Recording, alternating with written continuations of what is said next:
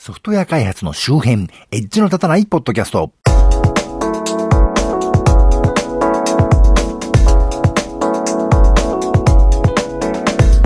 も、コンピューターで楽しいことをしたい人、そして、最近やっとランニングを復活したんですけど、全然体が重たくて走れないなと 思っている、すっかり肥満体質に逆戻りしてしまった信濃の国国民、マッチーこと町田です。えー、このポッドキャストは私、マッチーこと町田がソフトウェア開発そのものの話題はそこそこに、あまりエッジは聞いてないかもしれないけれど、ソフトウェア開発と関係あるようなないようなお話を、あまり角が立たないようにのんべんだらりんとしていこうという番組です。以前この番組で、あの、テレビドラマの逃げるが、逃げるは恥だが役に立つというやつについてね、研究しましたけど、あの、俳優でミュージシャンの星野源さんがね、いわゆるソフトウェア開発者を演じていて、結構突っ込みどころ満載なコードを書いてらしゃ面白かったわけですけどね。あのドラマが大変面白かったというお話は、まあこの番組でもしましたし、あの、テーマ曲で、あの、星野源さんの曲である恋っていうやつもね、国民的大ヒットになりましたけどね。僕もちゃんとあの、星野源さんの芝居を拝見したり、楽曲を聴いたのはあのドラマからなんですけども、その前からちょいちょいお見かけすることあってね、どうにも気になる人だったんですけど、例えば漫画の戦闘兄さんっていうのがアニメ化された時にね、あの、ブッダの声を星野さんがやったんですけど、あの、戦闘兄さんは大変な大人気な漫画でね、私も割と読ませていただいてるんですけど、あの、その頃ね、私割と仏教の考え方って面白がって調べたりしてましてね、信仰にまでは達しなかったんですけど、まあ、本職のお坊さんには怒られそうですけど、そういう意味でね、あのー、あの漫画面白いなと思ってたんですよ。で、それに星野さんが声の出演をされててね、へえってその時は思ったんですけどね。あと NHK の朝の連続ドラマのゲーゲの女房って、これまた大変話題になったのがありましたけど、まあ水木しげる大先生のね、奥様をヒロインにしたドラマですよね。で、そのドラマに水木しげるさんの奥様、えー、ヒロインのふみちゃんの弟役で出てらしてね、星野さんがね。で、私がお化けや妖怪の話が結構好きというかね、もちろん水木しげる関係のファンは、かなりコアな構図家の皆様がいらして、私はその足元にも及ばない小僧なんですけど、でもまあ水木先生の、あの、自伝的ドラマだっていうんでね、あの朝、朝ドラの時間って私ちょうど出勤時間であの番組見れないんですけど、アマちゃんも実は一回も見たことないんですけど、このゲゲゲの女房はね、一時 Hulu で全話配信されてたので、なんとか見れることができたんですけどね。で、まあ、だいぶ脱線しますけど、あの、水木さんってこれまで自伝的な漫画とかエッセイを何度か書かれていて、あの、私も全てではないけどね、子供の頃から結構水木さんの自伝的なやつって拝読してるんですけどね。で、水木さんのあの奥様である村布江さんのご家族のことってそんなにそういうのでは触れてないと思うんですよ。だからあの辺ね、ドラマでああいうシーン、あの、星野さんが出るシーンがあったとかっていうのは、あのドラマが独自に取材したのか、ドラマとしてお話として創作されたのがね、大変興味深いなと思ったんですけど、ちょっと話がだいぶ脱線しましたけど、で、星野源さんがね、サケロックというインストルメンタルのバンドをやってるとね、それもなんか気になりましてね、今時インストのバンドってって珍しいですよね。で、まあ大人になると、まあいい年のおっさんになるとなかなか音楽聴く時間がね、特に私の生活パターンだと J-POP 的なものを聴く時間がなかなかないもんで、結局聴く機会がないままいつの間にか、えー、解散しちゃったんですけどね。で、あのー、また別の話ですけど、細野晴臣さんが還暦を迎えられた時にね、あの、トリビュートアルバムが出まして、あの、いろんなミュージシャンが細野さんのいろんな曲をカバーしてるアルバムが出たんですよ。で、そこに参加してるんですよ。その、酒ロックオールスターズっていうのがね。あ、なんかその、細野さん界隈にいるみたいだぞ、と、ね、思ったんですけど、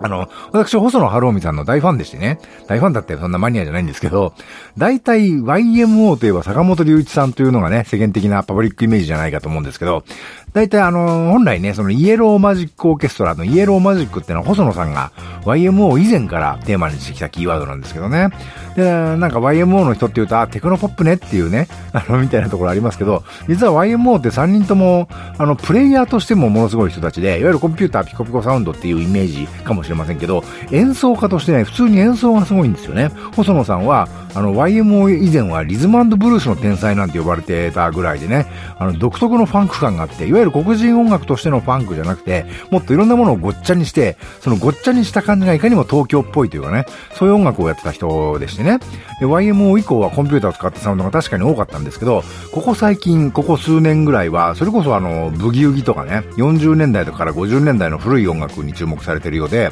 とにかく生演奏、ね、そういう古い音楽のカバーとか、そういうっぽいオリジナル曲なんかをやってるんですけど、で、この細野さんのトリビュートアルバムが出た頃に、その、その辺からね、そういう傾向がだいぶ強くなってきた頃だったんですけどね。で、ちょっとまた脱線してしまくってますけど、あの、最近、細野さんのデイジーワールドっていうラジオ番組でね、YMO のことはよく知らないけど、YMO 以外の細野さんの活動に影響を受けてリスペクトしてますっていう20代のミュージシャンがね、複数組ゲゲストで出て、細野さんと喋っててね、噛み合ってんだか噛み合ってないんだかみたいな話をしてるんですけど、なんかそういう時代になってきたんだなと、ものすごくね、あの、感心したんですけどね。で、その後、星野源さんソロデビューされてね、酒ロックやめて、で、なんか風の噂で、細野さんにソロでやることを勧められたらしいんですけどね。で、その後なんか大病されてね、くも膜下出血でしたっけ？でしばらくお休みしてお見かけしなくなったりしてね。で、その後復帰されてからさっきのゲゲの女房とか戦闘兄さんとかで、チラチラ見かけるようになったようね、だったような気がします。で、紅白とかね、出てね、あの、サンって曲を披露されてて、ああ、この人こういう曲やるんだ、ライトファンクなんだなと。いわゆるお酒とかコーネリアスとかがね、やめちゃった路線で、こういう人また出てきているのっていいなと思って見てたんですね。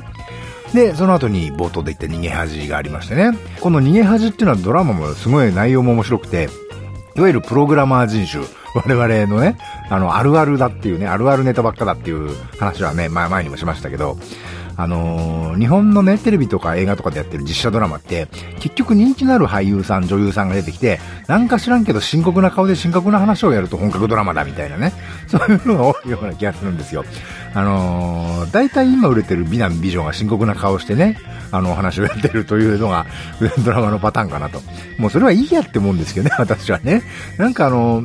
だったら新アニメの方がまだバリエーションあるじゃんと思ったりするんですけどね。まあアニメはアニメで、とにかくやたら女子高生が出てくるってなんとかならないのかっつう気はしますけどね。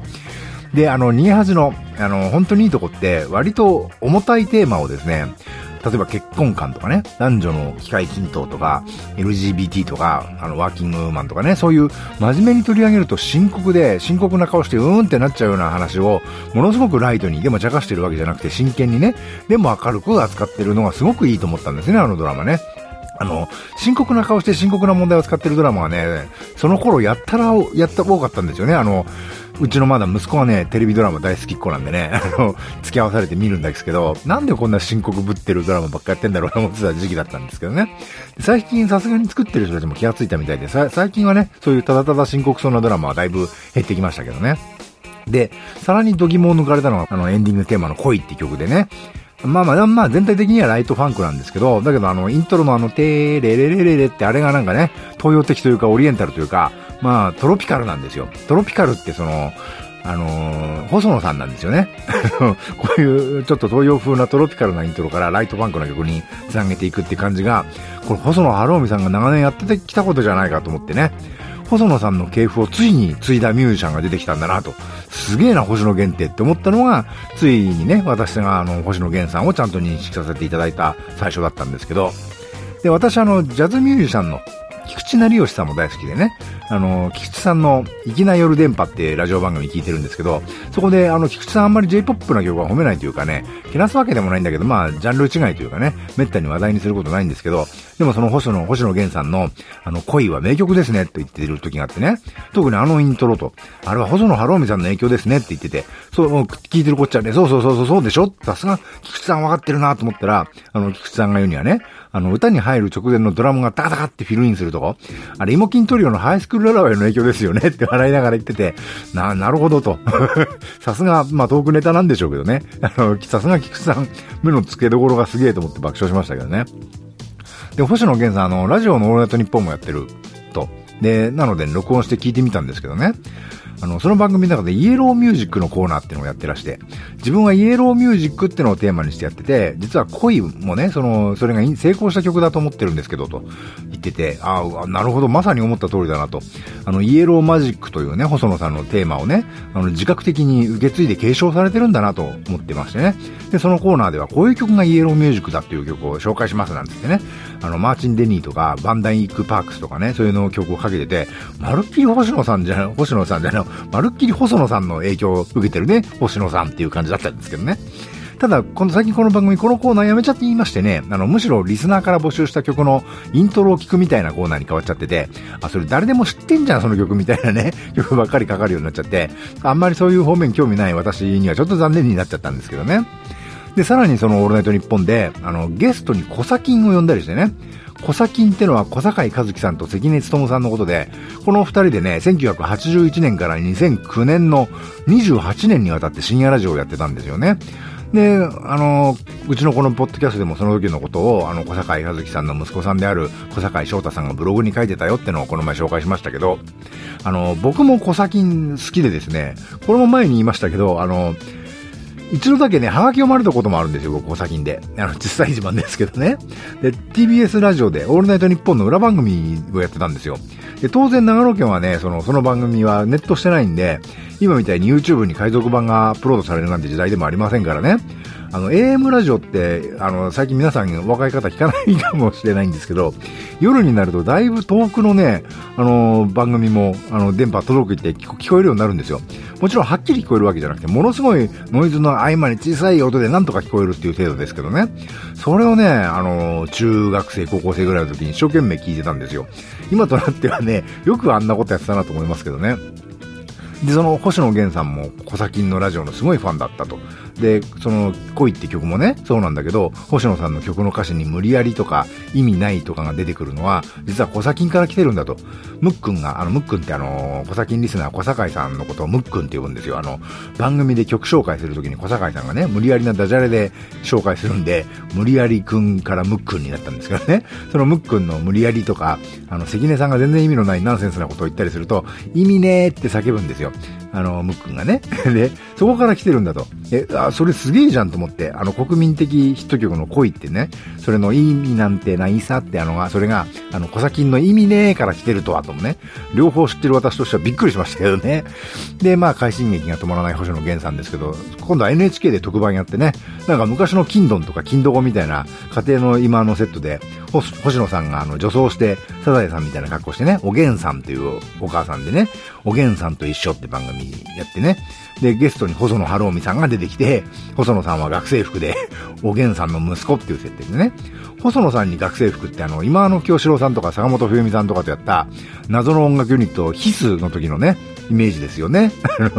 で、それって何より NHK でそういう金ドン的なセットでコントのような音楽番組なようなのやるって、その昔これまたね、細野さんが還暦になった頃に NHK でやった、細野晴臣イエローマジックショーって番組をやったんですよ、昔ね。それを細野さんファンなら誰もが知ってることでして、だから、おげんさんと一緒の番組中で、あの、星野源さん言わなかったけど、いわゆる伝説のドテラ YMO が出た番組なんですけどね、それ意識してなかったわけがないと思うんですよ。そのドテラ YMO ってあの、細野さんと坂本龍一さんと高橋幸宏さんが、あの、浴衣にドテラでおじいさんのメイクしてね、3人だけで生楽器で、あの、ライディーンを演奏したというね、わけのわからんことをやったんですけど、